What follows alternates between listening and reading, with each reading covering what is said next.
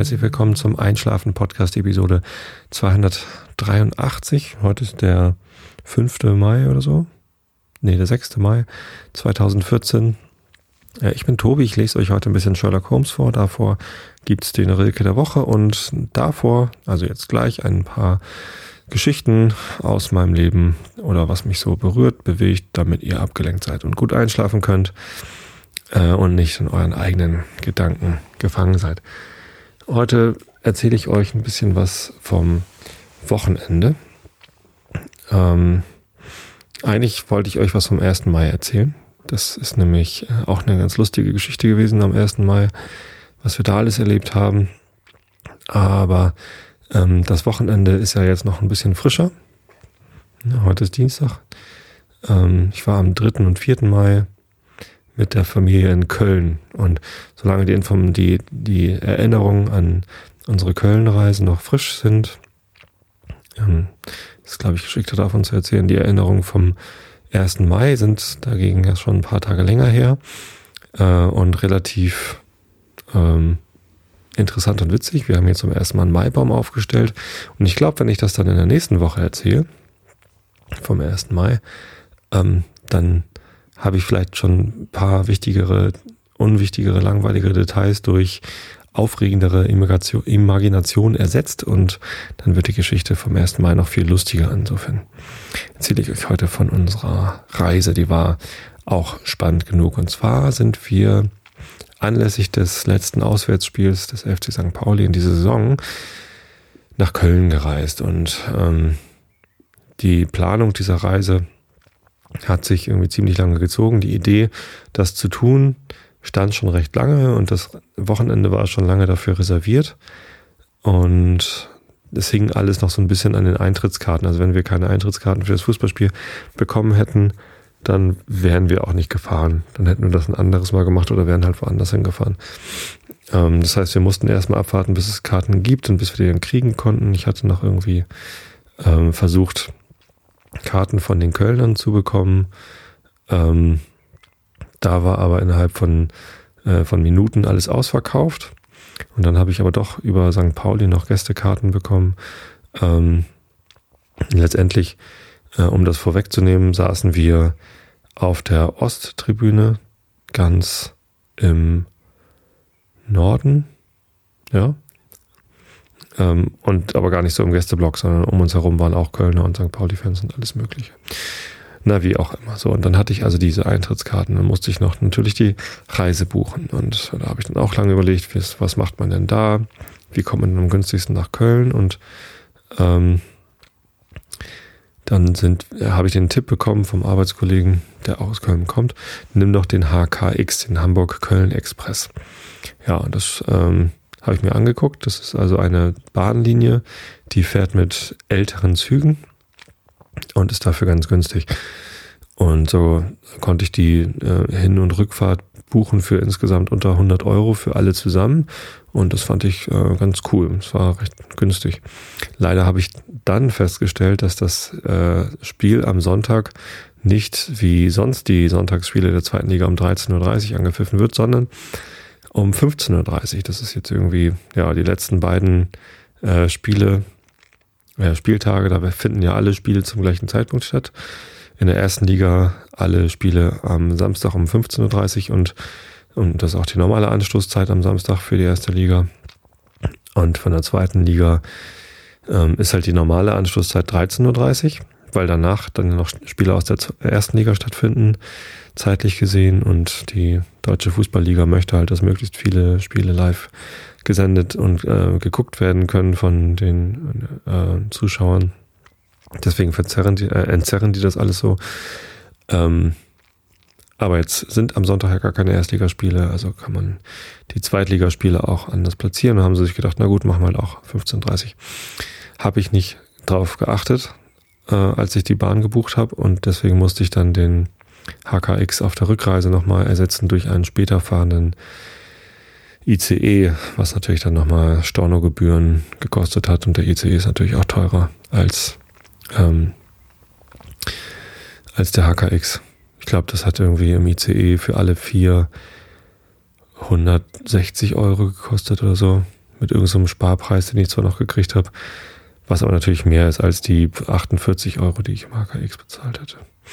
Na gut, also wenn ihr mal äh, von Hamburg nach Köln oder andersrum oder auf irgendeiner Strecke dazwischen, der HKX hält auch noch in Düsseldorf und Dortmund und Osnabrück und allen möglichen anderen Orten irgendwie auf der Zwischenreise. Das ist echt günstig damit zu fahren. Und die Hinfahrt hat auch Spaß gemacht.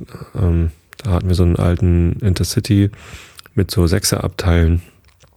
Und das war halt ganz witzig. Da konnte man so die, die Sitze zusammenschieben und die Kinder haben natürlich dann großen Spaß dran gehabt, sich da ähm, lange Zeit zu lassen, um die günstigste Kuschelposition zu finden. Wir sind nämlich morgens um sieben schon ab Harburg losgefahren. Ähm, das heißt, wir mussten um fünf Uhr morgens aufstehen, uns hier fertig machen. Gepackt war natürlich schon, aber wir wollten dann um sechs hier so das Haus verlassen ähm, damit wir auch ja rechtzeitig da sind. Und es hat auch alles, alles gut funktioniert, nur ist man dann natürlich recht müde und versucht im Zug ordentlich ähm, zu schlafen. Es hat natürlich bis kurz vor Köln gedauert, bis wir die optimalen Schlafpositionen gefunden hatten. Aber naja, ähm, in Köln angekommen haben wir dann ähm, gar kein so festes Programm gemacht, äh, gehabt, was wir machen wollten. So ein paar Sachen standen fest. Wir wollten auf alle Fälle den Kölner Dom hochlaufen, den Turm besichtigen. Und den, den Kölner Dom selbst natürlich auch, also innen drin. Und ähm, das war dann auch das Erste, was wir gemacht haben. Ähm, gleich nach Ankunft haben wir unseren Koffer im Kölner Hauptbahnhof in die Gepäckaufbewahrung äh, getan. Das war auch zum ersten Mal, also ich kannte sonst nur die, die Schließfächer, wo halt einfach ein Schließfach ist, wo man eine Münze reinwirft und dann schließt man ab und nimmt den Schlüssel mit. Ähm, das ist heutzutage nicht mehr so, sondern heutzutage schiebt man seinen Koffer in so eine Luke und ähm, dann wirft man Geld ein äh, und dann geht äh, vor der Luke so ein, so ein Vorhang runter, quasi so ein, so ein Rolltor und dann ist der Koffer weg und die Luke geht wieder auf und der nächste kann seinen Koffer reintun. Man kriegt so eine Magnetkarte wie im Parkhaus und wenn man wiederkommt, steckt man einfach die Magnetkarte rein und durch Magie und ein Rollband ähm, kommt dann der Koffer wieder raus. Ja, sehr aufregend. Ähm, gut, Kölner Dom sind viele Stufen. Ähm, 509, glaube ich. Und ähm, das war schon anstrengend, da hochzustiefeln. Ich habe das schon mal gemacht und es ist auch sehr eintönig. Also die, die ganze erste Strecke geht halt über so eine steinerne Wendeltreppe, die sehr eng ist. Und es gibt halt Gegenverkehr, es kommen einem Leute entgegen. Und auf dem Weg nach oben ähm, muss man sich halt rechts halten, also man muss sich halt immer rechts halten. Und auf dem Weg nach oben ist man halt auf der Innenseite und da ist halt die Stufe dann schon nur noch ganz schmal, ist halt eine Wendeltreppe. Das heißt, die ganzen 509 Stufen nach oben musste ich quasi auf Zehenspitzen laufen. Das war schon recht anstrengend, aber ähm, hat geklappt. Und vor allem die Kinder haben das auch gut geschafft. Also die kleine Lovis, die hier übrigens gerade neben mir auf dem Sofa liegt und wieder live mit einschläft. Die hat ein, zwei Mal gefragt, ob sie eine Pause machen kann oder einfach gesagt, oh, ich möchte jetzt eine Pause machen. Habe ich gesagt, nee, geht nicht. Hinter uns sind Leute, die wollen halt auch weitergehen und dann sind halt beide Kinder einfach komplett mit hochgestiefelt. Da gibt's so ein, zwei Stationen, wo man kurz anhalten kann. Das ist einmal irgendwie der Glockenraum. Da sind wir da reingegangen, haben uns die Glocken angeguckt. genau in dem Moment ähm, war dann eine Viertelstunde irgendwie rum. 11.15 Uhr war es da, glaube ich, und ähm, da hat es halt einen Glockenschlag gegeben. Es war richtig laut und wir haben uns richtig erschrocken. Ähm, aber naja, alles halb so wild. Wir waren ganz froh, dass es nicht 12 Uhr mittags war. Und haben uns dann fest vorgenommen, dass wir nicht um 12 Uhr mittags in diesem Glockenturm stehen wollen. Ja. Gut, dann sind wir da halt hoch und haben einen wunderschönen Ausblick gehabt. Das Wetter war fantastisch. Schön sonnig und klar und man konnte wirklich gut gucken. Ich werde mal zusehen, dass ich noch ein paar Fotos irgendwie zu diesem Beitrag hochladen will. Wobei, das habe ich letztes Mal auch im Podcast angekündigt und dann nicht gemacht. Tut mir voll leid. Falls ihr noch Fotos vermisst von mir, dann äh, sagt mal Bescheid, was ihr haben wollt. Dann lade ich das noch nachträglich hoch. Aber so ein, zwei Fotos werde ich sicherlich hochladen können. Ähm, gut, und dann ähm, waren wir quasi wieder raus aus dem äh, Kölner Dom und hatten Hunger war dann ja auch schon Mittagszeit.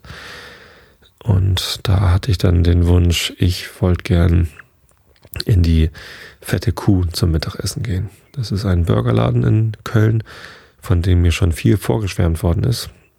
Ich esse sehr gerne Burger, Hamburger und äh, noch lieber esse ich Pommes, wisst ihr auch. Oder Fritten, wie man in Köln sagt.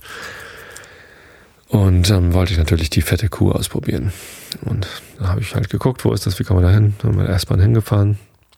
Äh, nee, mit der, mit der Straßenbahn, die da auch U-Bahn heißt. Das habe ich immer noch nicht so ganz verstanden. Also es gibt da so Nahverkehrsbahnlinien, die teilweise U-Bahn sind, dann aber auch wieder auf der Straße verlaufen.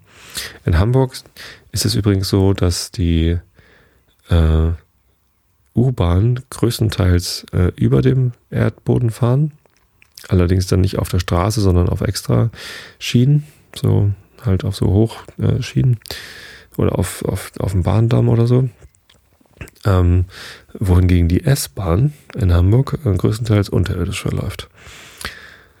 In Köln gibt es auch eine S-Bahn, die wird auf den normalen Schienen der Deutschen Bahn, habe ich so den Eindruck gehabt. Ich weiß es nicht so genau. Ich bin immer nur die eine Strecke von Hauptbahnhof nach Köln-Deutz gefahren. Das war so recht parallel zu den ICE-Strecken. Ähm, und dann gibt's halt diese U-Bahn oder ich weiß nicht genau, wie sie heißen, Bahnen, die halt unterirdisch laufen oder eben dann als Straßenbahn weiterfahren. Ja, recht verwirrend. Aber naja, ähm, Zumindest sind wir dann dahin gefahren, haben das auch schnell gefunden. Es ist ein ganz kleiner Laden. Also was heißt ganz klein, aber halt irgendwie deutlich kleiner als so ein typischer McDonalds oder ein, ja, hat halt mehr so die Größe von einem, von einem Mini-Italiener mit so irgendwie drei Tischen, wo jeweils irgendwie acht Leute ranpassen und draußen irgendwie drei so Stelltische für vier Leute.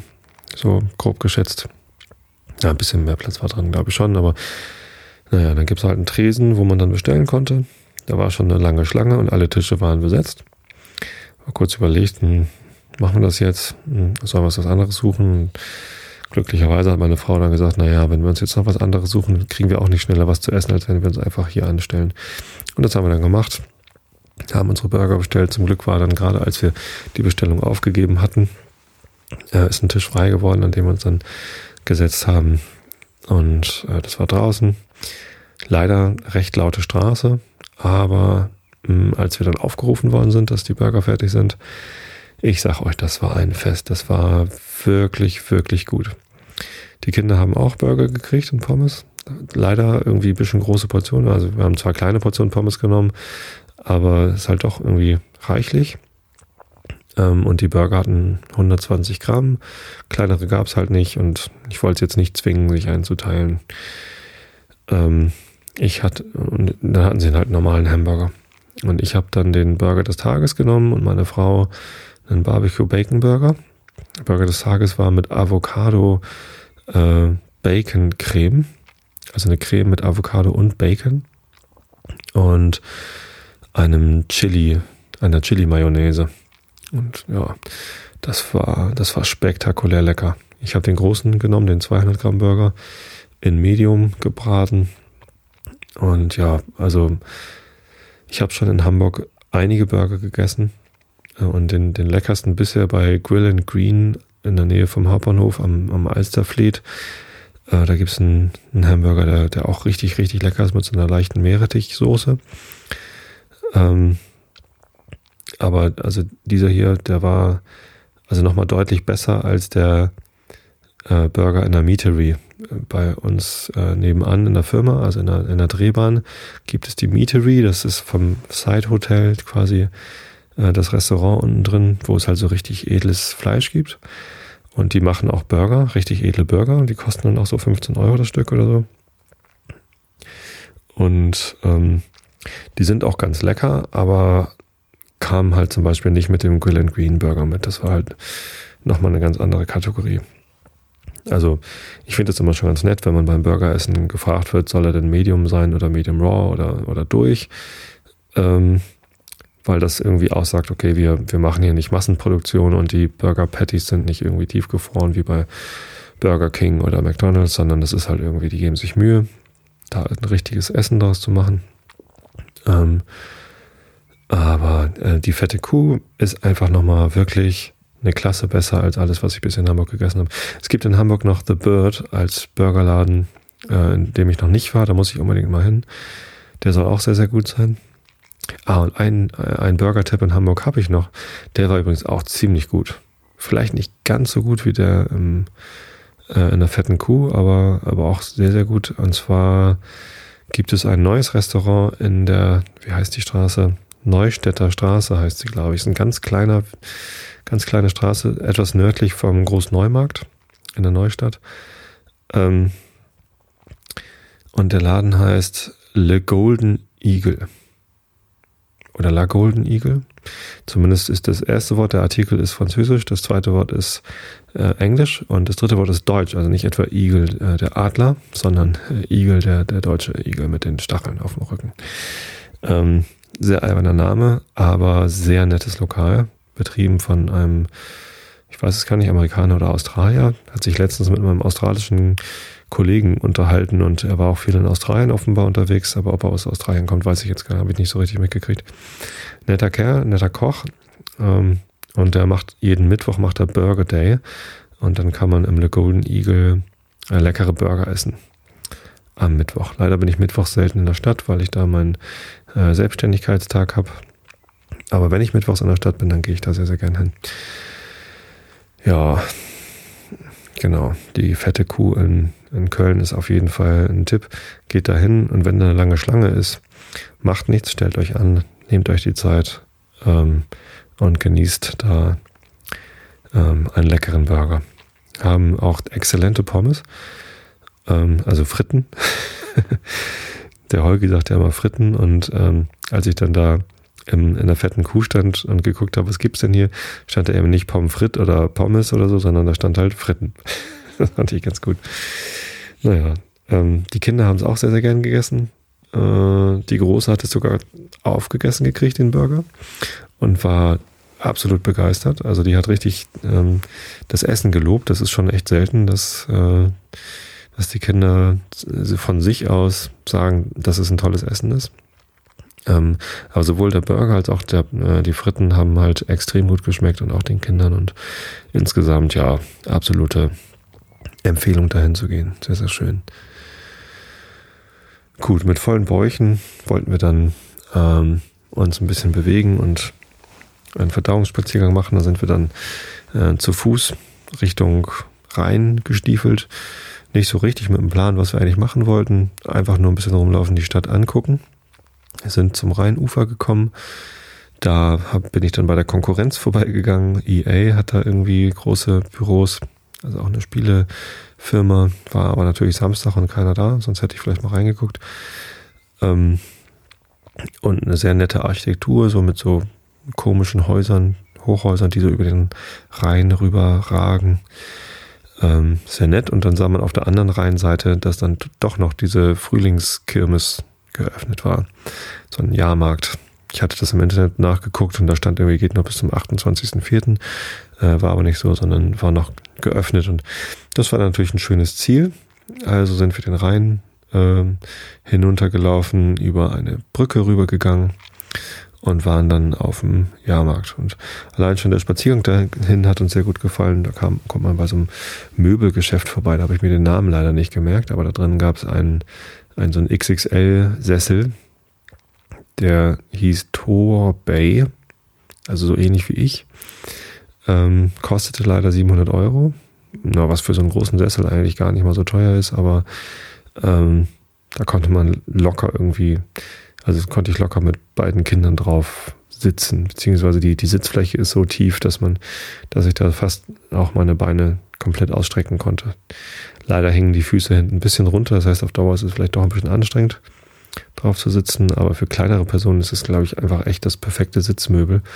Wer braucht schon ein Sofa, wenn man so einen Sessel haben kann? Fantastisch. Naja, und, und die Tische da haben mir sehr gut gefallen. Also es ist halt so ein Einrichtungshaus für die etwas gehobenere Preisklasse. Man kann aber einfach mal durchgehen und sich da die Möbel angucken. Die haben zum Beispiel so Tische, die aus, äh, aus einer großen Eichenscheibe bestehen quasi und dann halt so zwei Meter lang sind und richtig, richtig toll aussehen. Tja, kann man sich alles nicht leisten. Naja, einige Leute können sich das wahrscheinlich leisten, sonst könnte der Laden nicht bestehen. Ähm, aber so ein Tisch für 2000 Euro, hm, nee, ist gerade nicht im Budget.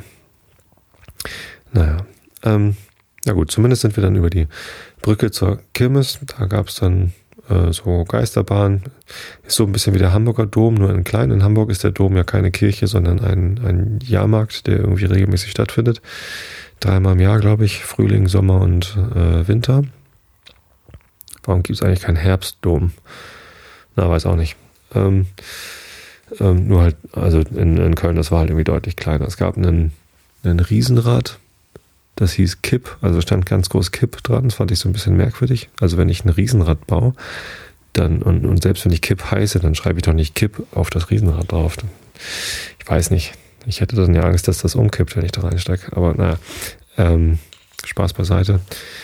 Ich hatte äh, Lovis versprochen, dass wir ein bisschen äh, Autoscooter fahren, was wir dann auch gemacht haben. Und äh, Mareile versprochen, dass wir Wilde Maus fahren. Und das haben wir auch gemacht. Die Wilde Maus ist ein, eine Art Achterbahn. Wer den nicht kennt, ähm, ist eine ganz lustige Sache. Man sitzt in so kleinen Viererwagen, wird hochgezogen und dann geht es nicht direkt irgendwie in die Berg- und Talgeschichte, sondern oben, äh, wenn man ganz oben ist, äh, geht es nur ganz kurz runter, so dass man Schwung hat. Und dann geht's äh, so quasi in, in langen Linien dann jeweils 180 Grad Kurven wieder zurück. Also man, man, man läuft quasi so äh, hin und her und hin und her irgendwie in der obersten Etage, bevor dann der eigentliche, also der, der normale Standard-Achterbahnteil, wo es dann halt rasend runter und dann wieder hoch und eine Steilkurve. Also nee, eine Steilkurve eigentlich nicht, sondern die Kurven sind halt alle gerade. Das heißt, auch in diesen ganzen 180 Grad Kurven oben ähm, hat man immer Angst, dass man irgendwie aus der Kurve fliegt, weil man sich eben nicht in die Kurve reinlegen kann. Natürlich fällt man nicht raus, aber ähm, ist halt schon eine ganz lustige, kleine, wilde Achterbahn, die wilde Maus. Da war ich auf dem Dom, gibt es auch immer. Letztes Jahr gab es da die wilde Maus XXL. Das ist dann einfach eine etwas größere Variante davon. Ähm, ja, kann ich empfehlen. Macht Spaß kann man äh, laut schreien, weil es ziemlich wild ist. Ja, und dann äh, hatten wir noch, als wir den, äh, den Domturm hochgegangen sind, haben wir so eine Kombikarte gekauft für Turmbesichtigung und Schatzkammer. Also ähm, mussten wir nochmal zurück zum äh, Kölner Dom, um uns dann die Schatzkammer anzugucken. Auch sehr schön auf der anderen Seite vom Dom, also auf, äh, wenn man vor dem Dom steht, vor den Türmen, muss man rechts rum, um in den Turm reinzukommen und links äh, rum, um in die Schatzkammer zu kommen. Da geht es dann äh, unter den äh, Dom in, in, den Keller und da gibt's äh, halt eine Ausstellung von lauter Bischofsstäben und äh, äh, Monstr Monstranten. Nee, wie heißt das Wort? Jetzt habe ich es wieder vergessen. Das ist das, was in der katholischen Kirche benutzt wird, um da drin dann irgendwie die Hostie aufzubewahren. Ähm, und das wird halt immer besonders äh, stark geschmückt. Tja. Also lauter vergoldete Dinge und ähm, komische Bischofsgewänder aus der Vorzeit und alles Mögliche. Ähm, halt so, ja, Gedöns lauter Gold und lauter ähm, Edelsteine. Eigentlich ganz schick anzusehen. Ja, das äh, war dann auch, glaube ich, der letzte ähm, Sehenswürdigkeitspunkt am Samstag. Wir sind dann zum Hauptbahnhof, haben den Koffer geholt und in die Jugendherberge. Wir haben, wollten eigentlich in so einem Hostel schlafen, was auch recht zentral ist, was irgendwie empfohlen worden ist. Ähm, da war kein Zimmer mehr frei. Und dann habe ich auf Twitter gefragt und den Tipp bekommen, geh doch in die Jugendherberge Köln-Deutz. Ähm, ist auch sehr zentral und hatte ich mir Fotos angeguckt, ja gut, sieht, sieht ordentlich aus und da gibt's auch Familienzimmer. Also ja, kurzerhand gebucht und ähm, das war auch okay. Also die Jugendherberge Köln-Deutz ist halbwegs modern. Man hat jetzt nicht das Gefühl, dass da irgendwie alles alt und staubig ist. Ähm, und ja, da haben wir dann ein, ein Familienzimmer bekommen mit zwei von diesen ganz normalen Jugendherbergs äh, Doppelstockbetten in, äh, in Kiefer. äh, mit ohne Lattenrost, sondern statt Lattenrost gibt's halt ein, ein Brett mit ein paar Löchern. Also schon recht hart, aber ich habe eigentlich ganz gut geschlafen, so von, von, der, von der Liegeposition her. Gar nicht so schlimm. Ähm, Unterschied zu einem Hotel ist dann eigentlich nur noch, okay, dieses Bett hat halt eine andere Qualität. Ähm, und es gibt keinen Fernseher und keine Minibar, aber wer braucht das schon? Also ich, ich brauche eigentlich, wenn ich, vor allem mit, wenn ich mit der Familie da bin, brauche ich keinen Fernseher. Das, äh, das nervt dann ja eigentlich nur. Und eine Minibar benutze ich nie. Das ist mir eigentlich dann auch immer zu teuer, da noch an die Minibar zu gehen. Insofern, ja, es ist halt eine, eine einfache Ausstattung, aber vollkommen ausreichend. Man spart halt ein bisschen Geld. Ja, und weil wir halt so früh aufgestanden waren, sind wir dann auch relativ früh ins Bett, haben noch einmal einen Spaziergang gemacht, irgendwie nochmal über diese Brücke, wo der ICE auch rüberfährt von Deutz nach äh, zum Hauptbahnhof. Da äh, gibt es halt für die Fußgänger dann so einen Zaun, dass sie nicht rüberlaufen zum, äh, zum Zug. Und an diesem Zaun sind halt ganz viele Schlösser, äh, mit denen sich äh, verliebte Menschen oder sich liebende Menschen dann dort verewigen. Ich weiß gar nicht, wo dieser Trend herkommt oder wo das angefangen hat. Ich habe das in Hamburg auch schon gesehen, an verschiedenen Brücken und in New York gibt es das auch und was weiß ich wo. Ähm, man geht also zu einem äh, Schlüsselladen, holt sich so ein kleines Vorhängeschloss, lässt sich äh, da noch was raufgravieren oder, oder bemalt das selber irgendwie mit Namen oder Initialen und dann vielleicht einer Jahreszahl, geht dann zu dieser Brücke, schließt das da an und wirft dann den Schlüssel in den Rhein, um sich zu beweisen, hier für immer ist verewigt, dass wir uns lieben. Den Schlüssel finden wir nie wieder. Und ja, dann sind da halt diese Schlösser. Ähm, mittlerweile sind da Tausende, wenn nicht sogar Zehntausende von Schlössern auf dieser Brücke. Und die haben uns dann nochmal angeguckt, die Schlösser. Wir haben interessanterweise mehrfach den Namen Tobi gefunden, was mich natürlich dann in Erklärungsnöte gebracht hat.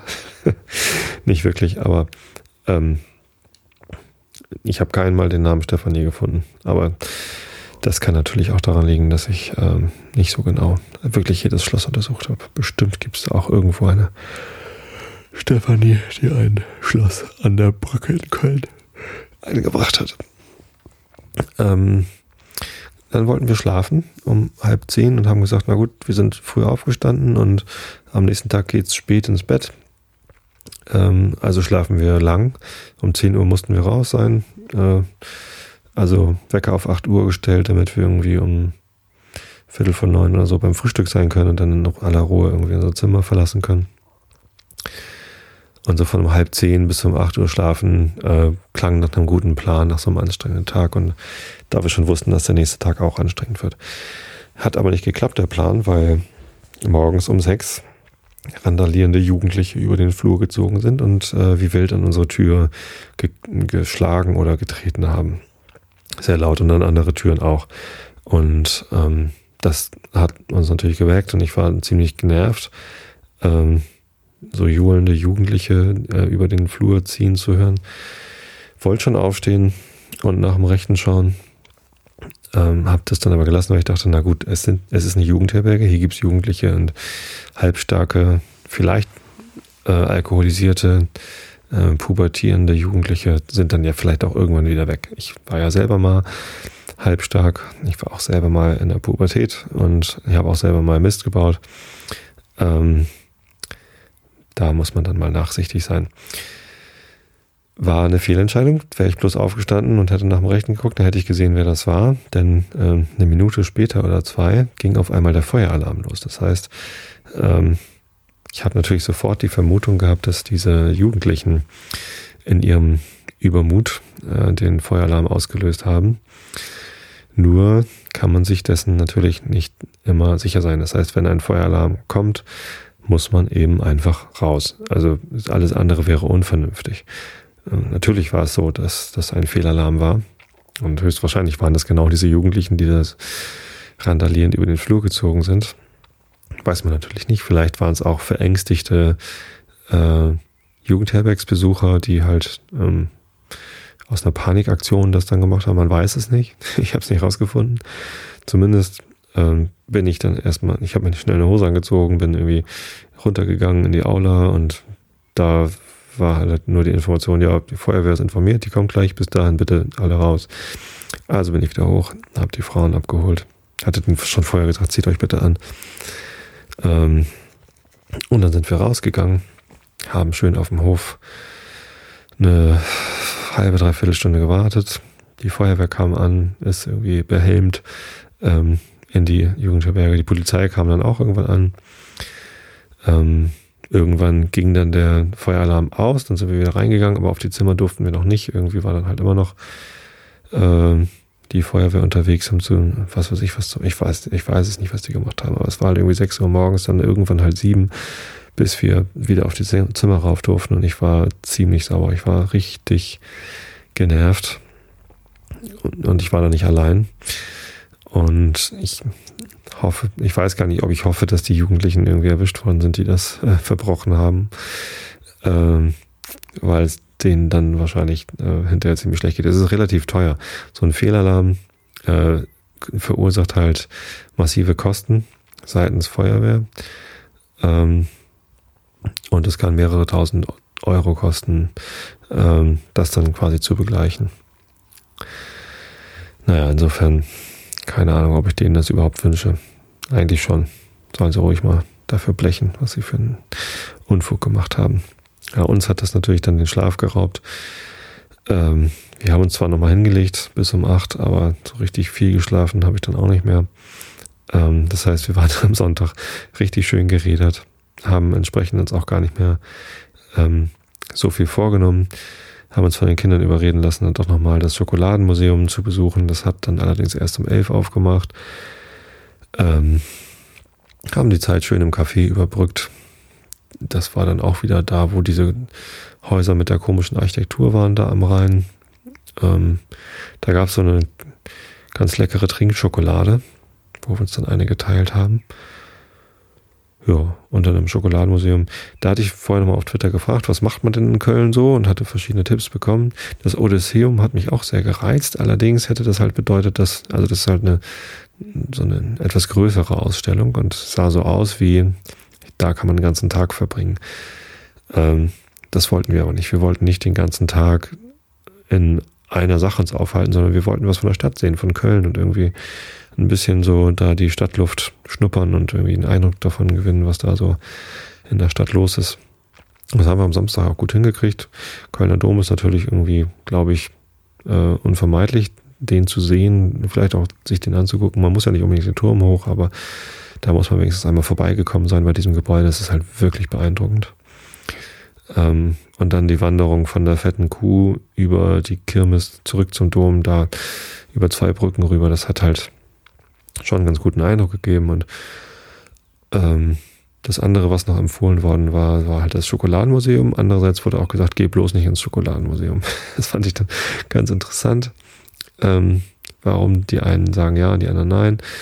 Äh, letztendlich waren halt die, die Gegner davon überzeugt, dass es irgendwie den, den Besuch nicht lohnt. Und tatsächlich die Familienkarte hat irgendwie 25 Euro gekostet. Ähm, mit den 25 Euro hätte man in der Zeit wahrscheinlich auch irgendwas Netteres oder Interessanteres machen können. Aber so schlecht fand ich es auch nicht. Also man lernt halt ein bisschen was über die Herstellung von Kakao, also von der Pflanze und wie sie angebaut wird, wie sie geerntet wird und wie man dann äh, daraus äh, Schokolade macht. Es wird auch darauf eingegangen, wie so die Arbeitsbedingungen auf Kakaoplantagen ist, ähm, dass da eben auch Kinderarbeit stattfindet und so weiter. Dann über die Geschichte der Schokolade und des Kakaoanbaus, äh, was auch ganz interessant war. Dann gibt's in der, ähm, im Schokoladenmuseum auch eine Schokoladenfabrik. Da wird dann gezeigt, wie die Bohnen halt irgendwie gewalzt und äh, da Kakaobutter gepresst wird und was dann die weiteren Verarbeitungsschritte sind mit Zucker und Milchpulver mischen. Ähm, und die Maschinen laufen halt und die kann man halt zusehen, wie dann die Zwischenprodukte aussehen. Und dann am Ende werden dann die, äh, wird dann die fertige Schokolade auch in kleine Täfelchen gegossen. Dann sieht man halt so eine Fertigungsstrecke, wie die Täfelchen äh, halt geformt, geschüttelt, damit sie irgendwie gleichmäßig sind und dann irgendwie auch noch eingepackt werden. Und letztendlich dann in so einem Karton landen. Und äh, aus diesem Karton kriegt man halt am Eingang. Ne? Das, das, das erkennt man wieder, okay, beim Betreten des äh, Schokoladenmuseums kriegt man halt so eine kleine Tafel. Das ist dann ja wahrscheinlich genau eine aus äh, dieser Herstellung. Tja.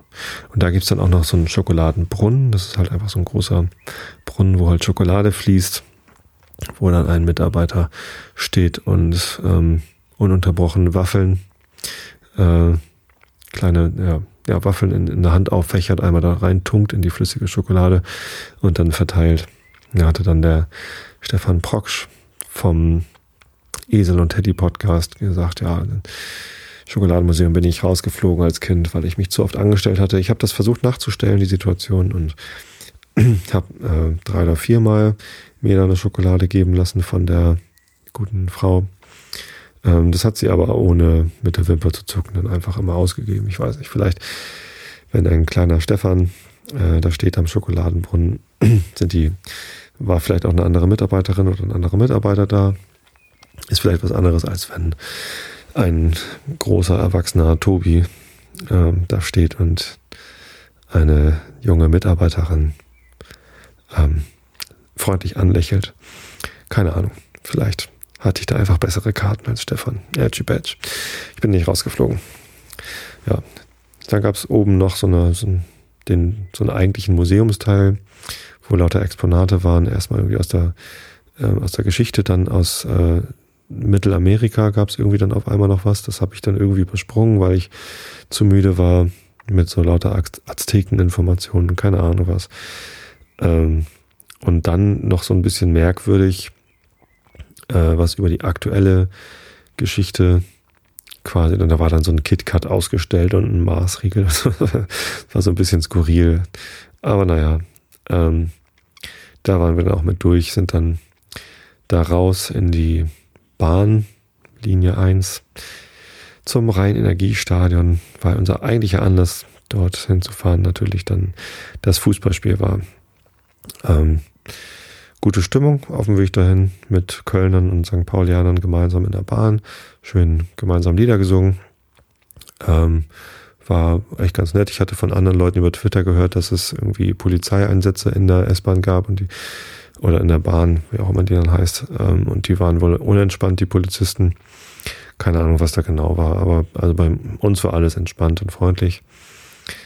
Ähm, ich war zum ersten Mal in Köln im Stadion. Das nicht das erste Mal, dass ich in einem anderen Stadion als im Millantor war. Ich war schon mal beim HSV im Stadion. Ich war auch mal bei Werder Bremen im Weserstadion. Ähm, und ich habe auch weitere Stadien schon gesehen auf meinen äh, Kirchentagstouren. Ich weiß gar nicht, war ich in, im Kölner Stadion? Nee, der Abschlussgottesdienst äh, vom, vom Kirchentag im Ruhrgebiet, der war nicht im Kölner Stadion wo war denn der? Na, ich weiß es nicht mehr, ist auch egal. Ähm, zumindest kannte ich halt schon eine Menge Stadien. Äh, das rein Energiestadion kannte ich, glaube ich, nicht. Und das war, das war schön. Also man, man kommt da an, so ein großer Vorplatz mit großen grünen Wiesen und einem äh, beneidenswert gut gepflegten Rasen. Also die, äh, der Park davor, das war so ein Rasen, da denkt man sich, wow, das, das sieht fast aus wie Kunstrasen, so gut war der gepflegt ähm, und so einer ganz merkwürdigen Einrichtung davor. Ich glaube, das war so die Fußballschule, stand da irgendwie dran. Das sah ein bisschen merkwürdig aus, passte auch nicht zum Stadion. Das war, also das Stadion ist halt so ein, so ein relativ moderner Betonbau. Riesenschüssel mit irgendwie äh, 50.000 Plätzen. Ähm, und davor war so ein äh, relativ kompakter Bau aus äh, mit verklinkert und ähm, auf den Innenseiten äh, zwei, zwei, zwei Gebäude und in der Mitte ging der Weg dann durch zum Stadion. Man konnte auch außen rumgehen. Ähm, aber so in, von, von innen gesehen, die beiden Gebäude waren auch mit so hohen Säulen irgendwie versehen. Das sah so ein bisschen wie aus wie, wie Nazi-Architektur übrigens. Also irgendwie so, so 30er, 40er Jahre. Ähm, da wurden halt solche, also zum Beispiel, ich weiß gar nicht, Laboe, ähm, ist halt so, so militärisch halt, sah das irgendwie aus. Kann man das mit Laboe vergleichen? Also Laboe ist ein Ort an der Ostsee, wo so ein, äh, so ein Mahnmal ist, so ein riesengroßes. Und ähm, da ist halt auch so sehr militärische Architektur mit so großen, fetten Säulen. Naja, ähm, ist ja auch egal. Zumindest ähm, sind wir rein ins Stadion und ja, das ist schon groß. Ähm, sehr, sehr viele Sitzplätze. Es gab irgendwie nur auf der, äh, auf der Gegengrade quasi, also auf der Osttribüne unter uns, sowie auf der Südtribüne irgendwie äh, Stehplätze. Sah aber aus wie, wie nicht besonders viele. Ich weiß, ich habe gar nicht nachgeguckt, wie viele es sind. Und dann gab es auf der Nordtribüne Ecke Ost, also bei uns da, wo wir gesessen haben, so einen kleinen Stehplatzbereich für die, für die Gästefans. Ähm, und ja, das, das Stadionerlebnis war halt schon irgendwie ganz anders als am Millantor. Ähm, fing an mit, wollte eine, eine Wurst kaufen. Da musste ich dann erstmal so eine ähm, Just Pay Plastikkarte mir kaufen und da irgendwie Geld drauf aufladen. Und dann konnte ich mit dieser äh, bargeldlosen Just Pay Karte, die halt nur im reinen Energiestadion funktioniert, äh, konnte ich dann konnte ich dann bezahlen. Ich habe hinterher gehört, die wird jetzt wieder abgeschafft und man kann dann doch wieder mit Bargeld bezahlen in der nächsten Saison.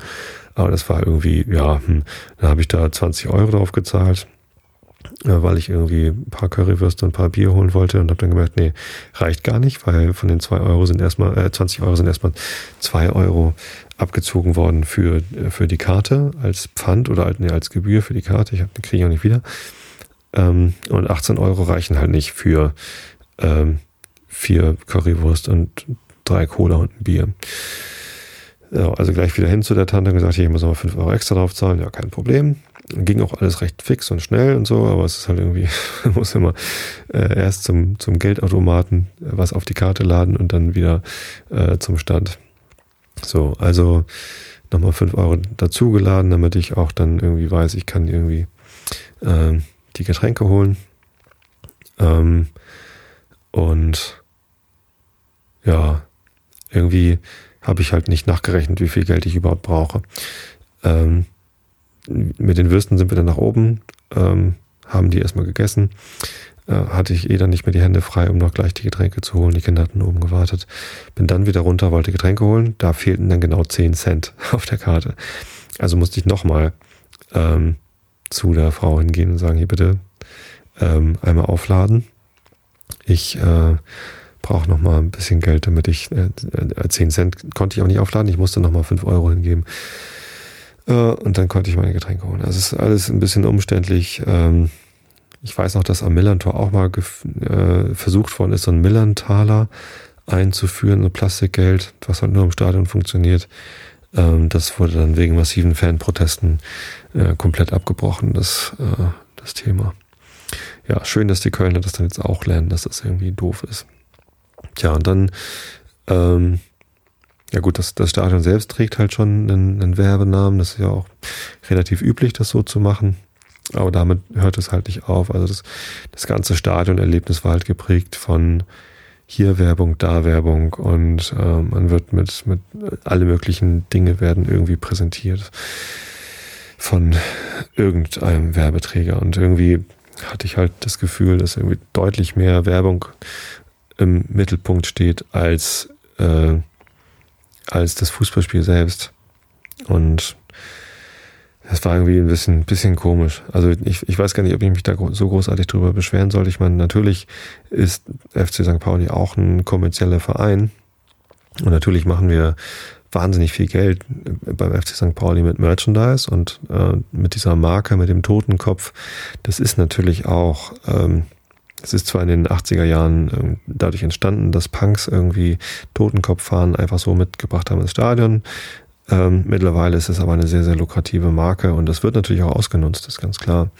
Deswegen darf ich mich über Kommerzialisierung nicht beschweren und ich äh, finde es auch richtig, dass Vereine versuchen, ähm, Geld zu verdienen, ähm, damit sie äh, das Fußballerlebnis noch irgendwie bereichern können. Also Spieler müssen bezahlt werden, äh, das kostet alles viel Geld und da braucht man irgendwie ja, das. Ähm, trotzdem so richtig willkommen gefühlt habe ich mich irgendwie nicht. Also ich weiß, dass es was Besonderes ist, dass wir beim FC St. Pauli äh, vor der Mannschaftsaufstellung. Es wird natürlich vor jedem Spiel wird die Mannschaftsausstellung durchgesagt. Und bevor das durchgesagt wird, äh, man fängt dann immer mit der Gästemannschaft an, spielen wir äh, die Hymne der Gästemannschaft für die Gästefans, die angekommen sind. Und die machen dann auch immer ordentlich Radau und singen mit. Und das ist eigentlich immer eine nette Sache. Ich weiß, dass es was Besonderes ist. Das macht man nicht in jedem Stadion so und im Kölner Stadion macht man das auch nicht. Ähm, aber es ging noch drüber hinaus. Die Mannschaftsausstellung vom FC St. Pauli wurde halt einfach in einem ähnlichen Tonfall, wie ich ihn hier im Einschlafen-Podcast habe, einfach vorgelesen, so dass man äh, nicht mal die Möglichkeit hatte, den Nachnamen der, der Spieler mit irgendwie zu grölen, äh, was man halt so normalerweise macht. Da wird dann halt der Vorname gesagt mit der Nummer 20, äh, äh, Sebastian, und dann ruft halt das ganze äh, Stadion Schachten. Ging eben nicht, oder zumindest dann die Gästefans. Und so machen wir es auch mit den, äh, mit den Gästemannschaften im, im Millantor. Also, aber nicht mal die Chance hatten wir, sondern die wurden halt einfach so vorgelesen. Und dann kam die Aufstellung der, der Kölner und ja, da wurde natürlich irgendwie jeder einzelne Name irgendwie zelebriert, als wäre es irgendwie der Herr vom Himmel, der dort ähm, auflaufen wird. Was dann ja auch okay ist. Ich meine, so feiern wir unsere Fußballspieler auch. Aber der Kontrast zwischen, das sind die Gäste und ja, blablabla. Und jetzt kommt die eigene Mannschaft und die wird halt äh, über alles gestellt. Es war sehr, naja, ähm, so richtig, richtig wohlgefühlt habe ich mich da irgendwie nicht. Tja, der Spielverlauf, ich meine, was soll ich sagen, ähm, ist nicht gut gelaufen. Haben wir immer schlecht gespielt. Die Verteidigung vom FC St. Pauli war mehrfach ähm, sehr, sehr schlecht organisiert und äh, dann auch noch unglücklich. Äh, das Endergebnis war 4 zu 0 für den FC Köln, ersten FC Köln. Äh, zwei der Tore sind abgefälscht von Jan Philipp Kaller, von einem unserer ähm, Abwehrspieler irgendwie ins Tor gepurzelt. Das ist natürlich irgendwie sehr, sehr unglücklich. Ähm, und ja, er sah halt richtig schlecht aus, was wir, was wir gemacht haben. Und im Angriff waren wir halt richtig ungefährlich. Also wir haben zwar im Mittelfeld manchmal ganz ansehnlich gespielt, aber dann im, im letzten Schritt, also das war dann eben doch immer zu, zu ungefährlich und zu unpräzise im Abschluss. Einmal war John Verhook, am Anfang der zweiten Halbzeit war John Verhook, unser Stürmer, äh, Muttersehen allein vorm Torwart, hat dann aber irgendwie zu lang gezögert, gewartet, bis zwei Abwehrspieler da waren und er dann auch beim Torwart angekommen ist und dann, dann war es das halt. Gab ein paar Chancen für St. Pauli, aber nichts, was halt so richtig dann zwingend war. Ja, stattdessen halt vier Tore für Köln. Absolut verdient. Die Kölner wollten halt unbedingt nochmal gewinnen war das letzte Heimspiel in dieser Zweitligasaison. Für die nächste Saison spielen sie erste Liga, sind verdient Meister geworden in der zweiten Liga. Gab im Anschluss dann auch noch eine große Meisterfeier. Und ähm, ja, war, war eigentlich sogar schön anzusehen, wie sie uns dann ausgekontert haben und ähm, das ganz gut durchgespielt haben. Es gab eine Szene, da habe ich mich sehr drüber geärgert. Und zwar gab es einen Elfmeter für Köln beim Stand von, ich glaube, es war schon 4 zu 0. Ja, und gut, es war auf der anderen Seite vom Stadion. Ich meine trotzdem irgendwie, äh, ein zwingender Elfmeter war das eher nicht, sondern ich habe es mir auch hinterher nicht nochmal angeguckt, aber von meinem Sitzplatz aus sah es halt echt aus wie eine Schwalbe. Äh, na gut, war aber auch relativ weit weg, ich konnte es gar nicht so genau sehen, aber in dem Moment habe ich, hab ich wirklich mich tierisch aufgeregt, weil wenn man 4 zu 0 führt ähm, und der, der Gegner wirklich keine Chance hat, nochmal irgendwie einen Stich zu ziehen und es irgendwie Mitte zweiter Halbzeit ist. Das Spiel ist gelaufen, man ist Meister, man ist, man, man führt Haus hoch und gewinnt auch verdient irgendwie hoch, dann muss man sich nicht fallen lassen im, im, im 16er. Sondern man versucht irgendwie auf Biegen und Brechen irgendwie noch ein, ein Tor zu machen oder so, aber irgendwie einen Elfmeter zu, zu schinden, wenn es denn Schinden war. Ich weiß es natürlich nicht. Vielleicht war es auch ein berechtigter Elfmeter, kann gut sein, aber ich habe mich halt tierisch aufgeregt äh, und umso doller gefreut, als äh, Philipp Schauner, unser Torwart, dann diesen Elfmeter gehalten hat. War auch nicht besonders gut geschossen vom Herrn McKenna, der sein letztes Spiel für den ersten FC Köln gemacht hat. Naja, wie dem auch sei, äh, über die Niederlage habe ich mich nicht geärgert. Ein bisschen über die Art und Weise, wie FC St. Pauli sich nochmal präsentiert hat. Die haben sich auch ganz doll geschämt hinterher und sich wieder entschuldigt. Genau wie nach dem Spiel gegen Nahlen äh, beim letzten Heimspiel. Mal gucken, was sie am nächsten Sonntag beim letzten Heimspiel dann äh, gegen Aue vorzuweisen haben. Schöner Moment war, dass ähm, Fabian Boll eingewechselt worden ist, unser Kapitän. Der war jetzt irgendwie über ein halbes Jahr lang verletzt und seine Karriere äh, beendet er jetzt auch. Ähm, das heißt, das war jetzt sein, sein letztes Auswärtsspiel. Ähm, schön, dass er nochmal eingewechselt worden ist. Und wenn ich richtig informiert bin, wird er die Mannschaft beim seinem allerletzten Heimspiel dann am kommenden Sonntag als Kapitän aufs Feld führen. Und da freue ich mich schon drauf. Da gibt es bestimmt wieder ein bisschen Pipi in die Augen. Ja, und dann sind wir nach dem Spiel noch ein bisschen im Stadion geblieben. Gab, wie gesagt, noch so eine Meisterehrung mit irgendwie kleiner Bühne in der Mitte. Äh, die Radkappe wurde überreicht. Die Meisterschale in der zweiten Liga sieht so ein bisschen aus wie eine, wie eine Radkappe von einem Auto. 24 Zoll Felge, keine Ahnung. Ähm, mit Medaille und irgendwie nochmal jeder Einzelne wird ähm, geehrt. War so ein bisschen wie äh, die Ehrung bei äh, beim Sieg der Champions League oder DFB-Pokal. Ähm, und auch mal ganz nett, sowas mit dem Stadion anzugucken. Aber also, wie gesagt, alles irgendwie so super pompös und auch so kommerziell, weil das wurde natürlich auch wieder von Rewe präsentiert und überall große Rewe-Schilder. Die Tore wurden übrigens auch von Rewe präsentiert. Und die Auswechslungen wurden interessanterweise von Gaffel präsentiert, also von Bier. Ähm, fand ich ganz gute Idee. Ich werde es mal vorschlagen, dass wir die Auswechslung beim FC St. Pauli von Astra präsentieren lassen. Ähm so ein bisschen Kommerz kann ja nicht schaden. Und mit Bier eine Auswechslung zu begießen, ist ja auch eine gute Idee. Naja, äh, ihr merkt, ich mache mich so ein bisschen lustig. Ich finde, man kann es auch echt übertreiben mit dem hier, wir, wir lassen uns sponsern für jeden Scheiß.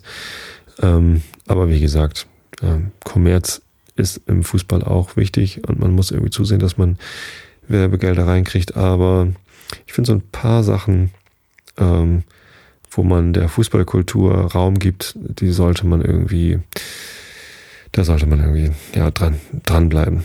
Und was, wie wir beim FC St. Pauli im Millantor unsere Spiele ähm, zelebrieren, da sind halt viele Sachen dabei, die mir wirklich, wirklich gut gefallen. Zum Beispiel, dass irgendwie die letzten fünf Minuten vor Einlauf der Mannschaften, die gehören halt den Fans, da wird dann werden keine Werbejingles mehr eingespielt.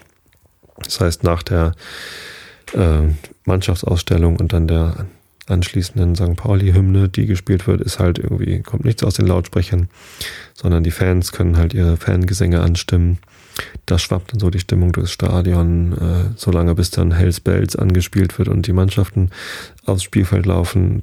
Das ist irgendwie schöner, als wenn irgendwie die ganze Zeit gedudelt ist und irgendwie hier präsentiert einer das und da präsentiert einer jenes. Natürlich gibt es bei St. Pauli auch Werbung im Stadion und irgendwie ähm, in der Halbzeit gibt es dann irgendwie Werbejingles von Astra, ist klar.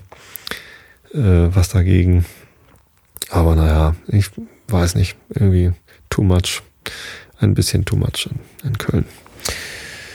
Nun ja, wie auch immer. Wir haben uns dann irgendwann vom Acker gemacht. Es gab, haben dann nach der Ehrung haben noch ein paar Bands gespielt. Als erstes die Höhner mit ihren äh, Köln-Hymnen und ich habe immer noch einen Ohrwurm von Viva Colonia. Ist irgendwie ganz schrecklich. Äh, war auch furchtbar laut. Und wir sind dann äh, doch lieber gegangen. Ich hatte sowieso den Eindruck, dass es nicht live ist, was die da machen, sondern irgendwie größtenteils vom Band kommt. Ja, sei es drum, ist mir auch egal. Ähm, war super Stimmung. Die Fans haben natürlich äh, richtig doll gefeiert die St. Pauli-Fans, viele sind auch geblieben und haben noch ein bisschen mitgefeiert. Der Stehplatzbereich hat sich relativ schnell geleert. Da gab es noch ein paar ähm, Rettungseinsätze. Ähm, ich hoffe, ich habe das hinterher richtig mitbekommen. Es ging im Wesentlichen um Kreislaufprobleme. War halt dann doch sehr sonnig und ähm, ja, Alkohol war bestimmt auch im Spiel. Insofern hoffe ich, dass die äh, Betroffenen dann möglichst schnell wieder auf die Beine gekommen sind. Wir sind auf die Beine gekommen und haben uns auf den Heimweg gemacht im ICE, der dann ein bisschen Verspätung hatte und äh, letztendlich waren wir dann erst um 1 Uhr nachts hier wieder zu Hause, was natürlich ungünstig war für Mareile, die am nächsten Tag zur Schule musste. Ich habe den Tag in der Firma einigermaßen gut überstanden. hänge jetzt aber auch durch und bin auch müde und ähm, schließe dann hiermit mal meinen Köln-Bericht ab. Es war ein wirklich, wirklich schönes Wochenende. Ich mag die Stadt Köln. Das ist irgendwie äh, ein schönes Städtchen. Natürlich hat das Wetter auch sehr gut mitgespielt. Also wir hatten beide Tage strahlenden Sonnenschein und so nette 16 Grad oder so, so dass es halt auch nicht zu heiß war, ähm, aber auch nicht kalt und es war einfach perfekt, um die Stadt zu genießen, ein bisschen rumzulaufen, verschiedene Sachen anzugucken und die Stadt hat einen extrem freundlichen Eindruck hinterlassen auf mich. Ähm, freundliche Menschen mit einem lustigen Akzent. Und ja, ich glaube, ich fahre mal wieder nach Köln. Das war, das war durchaus schön da. Allerdings, Hamburg mag ich auch. Das ist eine, ja, meine, meine Lieblingsstadt. Kann ich einfach nicht anders sagen. Da fühle ich mich zu Hause. Da fühle ich mich wohl. Und wenn ich irgendwie, bin heute Morgen wieder mal zu Fuß vom Hauptbahnhof zur Arbeit gegangen. So quer durch die, die Innenstadt an der Innenalster entlang und das ist einfach, ich, ich mag das da. Da gehöre ich hin und da fühle ich mich zu Hause. Ist natürlich, gerade der Weg ist natürlich auch super kommerziell, da mit dem Jungfernstieg und den teuren Läden, aber ach, es ist halt Hamburg. Naja. Gut, dann, dann gucke ich mal eben hier in den, in den Live-Chat rein. Ähm, Lovis ist hier live schön eingeschlafen übrigens. Hört man sie schnarchen? Nee. Aber ich höre sie. Atmet ganz ruhig. Ähm, draußen die Amsel hat auch aufgehört zu singen. Vielleicht habt ihr sie vorhin ein bisschen gehört. Ähm, ja, gucke ich mal eben hier.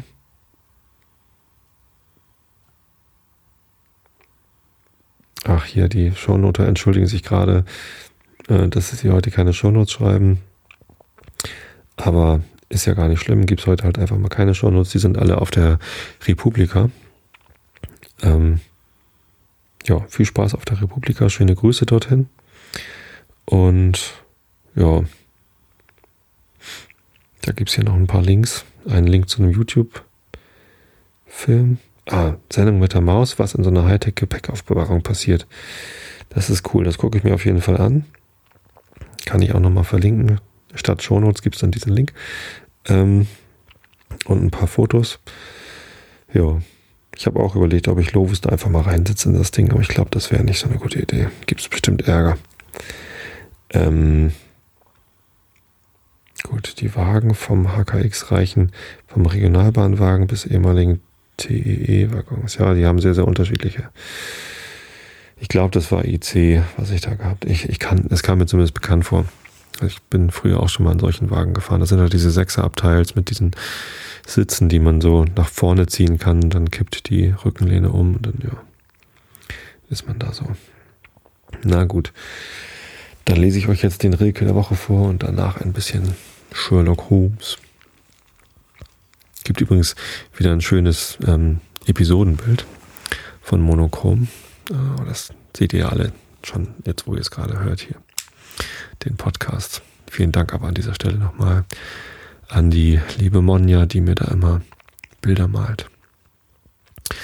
Der Rilke der Woche heißt Der Auszug des verlorenen Sohnes nun fortzugehen von alledem Verworrenen, das unser ist und uns doch nicht gehört, das wie das Wasser in den alten Bornen uns zitternd spiegelt und das Bild zerstört, von allem diesen, das sich weh mit Dornen noch einmal an uns anhängt, fortzugehen und das und den, die man schon nicht mehr sah, so täglich waren sie und so gewöhnlich, auf einmal anzuschauen, sanft, versöhnlich und wie an einem Anfang und von nah und ahnend einzusehen, wie unpersönlich, wie über alle hin das Leid geschah, von dem die Kindheit voll war bis zum Rand und dann noch fortzugehen Hand in Hand, als ob man ein geheiltes neu zerrisse und fortzugehen wohin?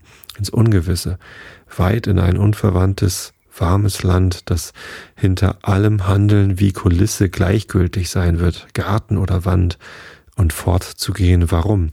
Aus Drang, aus Artung, aus Ungeduld, aus dunkler Erwartung, aus Unverständlichkeit und Unverstand, dies alles auf sich nehmen und vergebens, vielleicht Gehaltenes fallen lassen, um allein zu sterben, wissend nicht warum. Ist das der Eingang eines neuen Lebens? Nächste Woche äh, heißt der Rilke der Woche dann Erana an Sappho. Ähm ja, kommen wir zum Sherlock Holmes. Studie in Scharlachrot von Arthur Conan Doyle.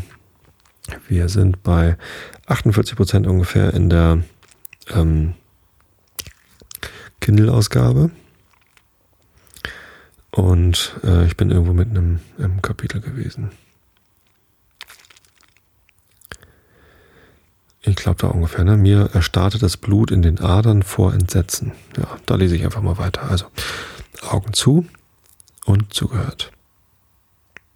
Das war es, flüsterte Lestrade, und seine Stimme bebte. Eine Weile sprach keiner von uns ein Wort. Die methodische und doch völlig unbegreifliche Weise, auf die der unbekannte Mörder bei seinen Missetaten verfuhr, erhöhte noch ihren schauerlichen Eindruck. Unter den Gräueln des Schlachtfeldes war ich kaltblütig geblieben. Jetzt äh, zuckte mir jeder Nerv vor Erregung. Nee, das hatte ich glaube ich schon gelesen. Na egal. Der Verbrecher ist nicht unbemerkt entkommen, fuhr Lestrade vor. Ein Milchjunge, der vom Kuhstall nach der Hotelküche ging, sah, dass an einem offenen Fenster des zweiten Stocks eine Leiter lehnte. Als er sich verwundert noch einmal umblickte, kam gerade ein Mann die Leiter herabgestiegen, und zwar so ruhig und ohne jede verdächtige Hast, dass der Junge glaubte, es müsse ein Arbeiter sein, der im Hotel etwas auszubessern habe. Nach seiner Beschreibung war der Mann groß, rot im Gesicht und mit einem langen Rock von bräunlicher Farbe gekleidet. Er hatte das Zimmer nicht unmittelbar nach der Tat verlassen, sondern sich erst noch im Becken das Blut von den Händen gewaschen und sein Dolchmesser sorgfältig an den Betttüchern abgewischt. Das Äußere des Mannes war genau so, wie Holmes es früher beschrieben hatte, doch war keine Spur von Triumph oder Genugtuung in den Zügen meines Gefährten zu entdecken. Haben Sie in dem Zimmer nichts gefunden, was auf eine Spur des Verbrechers leiten könnte? fragte er begierig. Nicht das geringste. Stangerson trug Derbers Börse in der Tasche, doch war das nicht auffällig, da er die Reiseausgaben zu bezahlen pflegte. Sie enthielt etwa 80 Pfund, die unberührt geblieben waren. Auf eine Beraubung hatte man es offenbar nicht abgesehen. In den Taschen des Ermordeten fanden sich weder Papiere noch Notizen, nur ein Telegramm, das vor etwa einem Monat in Cleveland aufgegeben worden war und lautete JH ist in Europa. Der Name des Absenders stand nicht dabei. Und das war alles?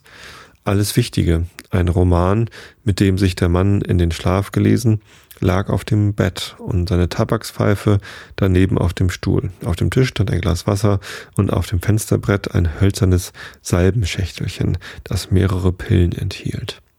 Mit einem Ausruf des Entzückens sprang Sherlock Holmes in die Höhe. Das fehlende Glied, rief er. Nun ist der letzte Zweifel gelöst. Die beiden Polizisten sahen einander sprachlos vor Erstaunen an. Ich halte nunmehr alle scheinbar noch so verwirrten Fäden in meinen Händen, sagte mein Gefährte zuversichtlich. Einzelheiten sind natürlich noch unerledigt, aber über die Hauptsache bin ich völlig im Klaren. Von der Zeit an, als Drebber sich von Stangerson trennte, bis zum Augenblick, da des letzten, letzteren Leiche entdeckt wurde, weiß ich alles, als hätte ich es mit eigenen Augen gesehen. Sie sollen sogleich einen Beweis davon haben. Können Sie wohl die fragliche Pillen, die fraglichen Pillen herbeischaffen? Ich habe sie hier, versetzte Lestrade, ein Schächtelchen hervorziehend. Ich nahm sie an mich, zugleich mit der Börse und dem Telegramm, um sie der Polizei zu übergeben. Dass ich die Pillen nicht stehen ließ, war der reinste Zufall, denn ich muss sagen, ich legte ihnen keine Wichtigkeit bei. Wissen Sie, Doktor, wandte sich Holmes zu mir, ob das gewöhnliche Pillen sind? Sie waren von perlgrauer Farbe, klein, rund und fast durchsichtig, wenn man sie gegen das Licht hielt. Nach ihrer Beschaffenheit sollte ich meinen, dass sie sich in Wasser auflösen würden, bemerkte ich. Das glaube ich auch, sagte Holmes erfreut. Bitte, fuhr er fort, schaffen Sie das doch einmal den kleinen kranken, äh, schaffen Sie doch einmal den kleinen kranken Dachshund herbei, äh, der schon lange in einem so traurigen Zustand ist, dass die Wirtin sie noch gestern bat, ihn von seinen Qualen zu erlösen. Ich brachte das alte schwache Tier mit meinen Armen herauf und legte es auf ein Fußkissen nieder. Es atmete schwer und schien bereits in seinen letzten Zügen. Jetzt schneide ich eine dieser Pillen in zwei, sagte Holmes, sein Taschenmesser herausziehend. Eine Hälfte bleibt zu späterer Verwendung in der Schachtel. Die andere tue ich mit einem Teelöffel voll Wasser in dieses Weinglas. Sie sehen, der Doktor hat recht. Sie löst sich schön auf. Das mag sehr interessant sein, ließ sich Lestrade in spöttischem Ton vernehmen, nur begreife ich nicht, was es mit Stangersons Tode zu tun haben soll. Geduld, mein Freund, Geduld. Sie werden es bald erfahren. Jetzt gieße ich noch etwas warme Milch dazu, um es schmackhaft zu machen. Er hatte den Inhalt des Weinglases in einen Napf ausgeleert, und der Hund leckte die Flüssigkeit bereitwillig auf. Wir saßen schweigend im Kreise und erwarteten eine überraschende Wirkung, welche nach Holmes wichtiger Miene zu urteilen bald eintreten sollte. Aber es geschah nichts dergleichen. Der Hund lag auf dem Kissen ausgestreckt, sein Zustand war unverändert. Mein Freund hatte die Uhr herausgezogen und wie eine Minute nach der anderen erfolglos verstrich, nahm sein Gesicht einen immer kummervolleren Ausdruck an.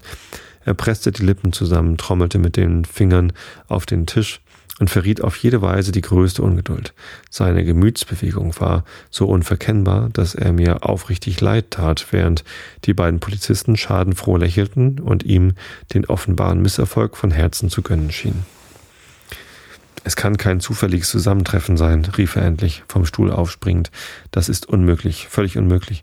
Die nämlichen Pillen, deren Anwendung ich in Drivers Fall vermutete, werden nach Stengersons Tode wirklich gefunden, und doch haben sie keine Wirkung. Wie lässt sich das erklären? Dass meine ganze Schlussfolgerung falsch gewesen sein soll, ist undenkbar, aber der elenden Kreatur dort merkt man gar nichts an.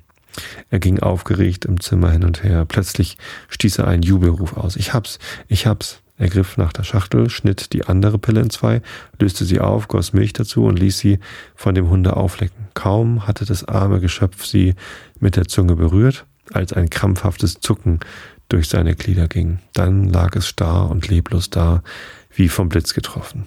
Sherlock Holmes atmete tief auf und trocknete sich den Schweiß von der Stirn. Es war ungerecht, dass ich mich so leicht irre machen ließ, sagte er.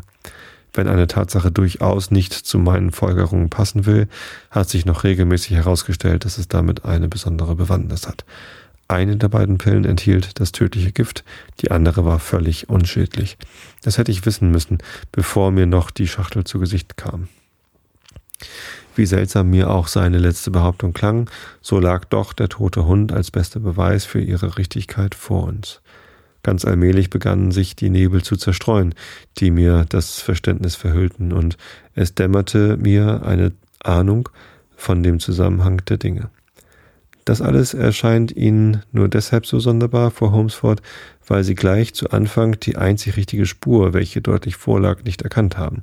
Ich hatte das Glück, von vornherein darauf zu verfallen, und alle späteren Ereignisse haben nur dazu gedient, mich in meiner ursprünglichen Vermutung zu bestärken. Sie waren die logische Folge derselben. So kam es, dass alles, was den Fall in ihren Augen verdunkelte, mir neues Licht brachte und meine äh, Annahmen bestätigte.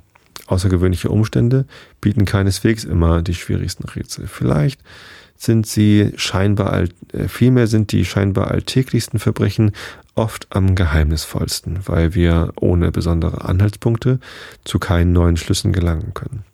Die Lösung unseres Falles würde sehr fraglich sein, wenn man den Leichnam einfach auf der Straße gefunden hätte.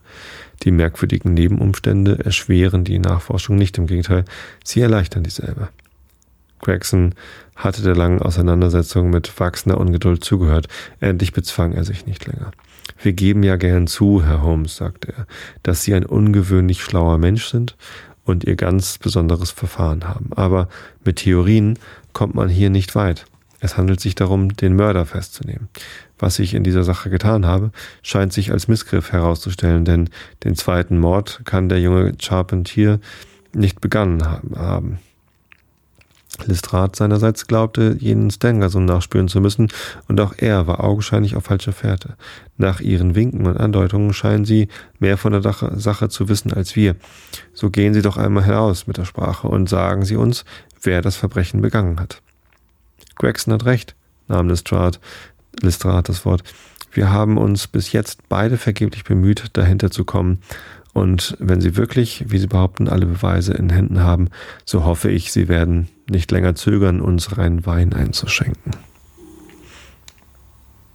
ja, den Rhein-Wein, den gibt es dann nächstes Mal. Das Kapitel ist noch ein bisschen länger. Ja. Gut, dann wünsche ich euch allen eine gute Woche. Allen, die jetzt auf der Republika sind, viel Spaß dabei. Das ist eine Veranstaltung, wo ich eigentlich auch immer mal hin wollte, aber irgendwie hat sich das noch nie ergeben. Muss ich irgendwann mal machen. Ähm, ich habe vorhin gerade gesehen, dass Britta Ulrich, eine Freundin von mir, äh, beziehungsweise Ex-Kollegin von mir, der ich immer noch ähm, ab und zu mal mich treffe, ähm, die, äh, mit der war ich heute zufällig gerade Mittagessen. Oder war es gestern? Nee, es war gestern, genau. Gestern Mittag war ich ja mit ihr essen und ähm, die habe ich eben gerade im Sendezentrum gesehen. Das ist ein äh, Livestream von der Republika, wo halt so Sachen gesendet werden. Tja. Ähm, vielleicht fahre ich da auch irgendwann mal hin und gucke mir das an. Also, bis dahin, äh, nein, bis nächste Woche wünsche ich euch äh, eine äh, viele gute Nächte, viel guten Schlaf, erholt euch gut und ich habe euch alle lieb. Bis dann.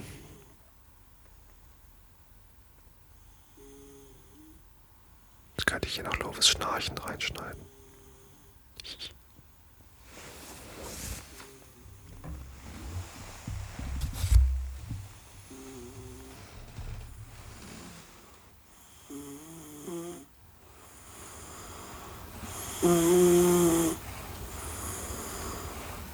Mm-hmm.